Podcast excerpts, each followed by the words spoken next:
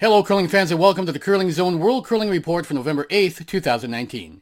The Tier 1 and Tier 2 events at the Tour Challenge, the Pinty's Grand Slam of Curling's second event of the season, got underway Tuesday evening in Pictou County, Nova Scotia.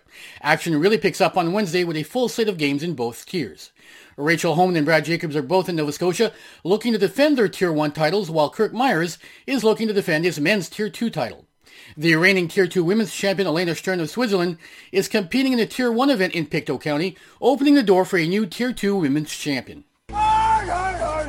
The pre-event favorites Japan, Korea, and China continue to lead the way in both the men's and women's events at the Pacific Asia Curling Championship in Shenzhen, China.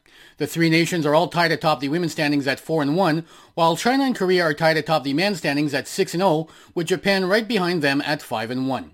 Another interesting battle that is shaping up in Shenzhen is the battle for the fourth and final playoff spot in the women's event, with four nations currently tied in fourth place at 2 and 3.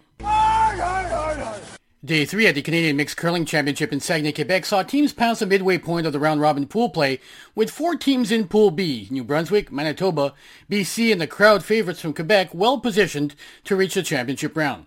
Meanwhile, Newfoundland and Labrador, Alberta, and Ontario are tied atop the standings in Pool A with records of 3 and 1 with two teams tied at 2 and 2.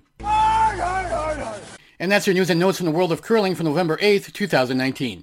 If you haven't done so yet, please follow the From the Hack Facebook page and Twitter feed for access to all our curling-related content, including my blog on how Curling Canada's recently announced high-performance consulting program could impact Canadian teams that have provincial, national, and international aspirations.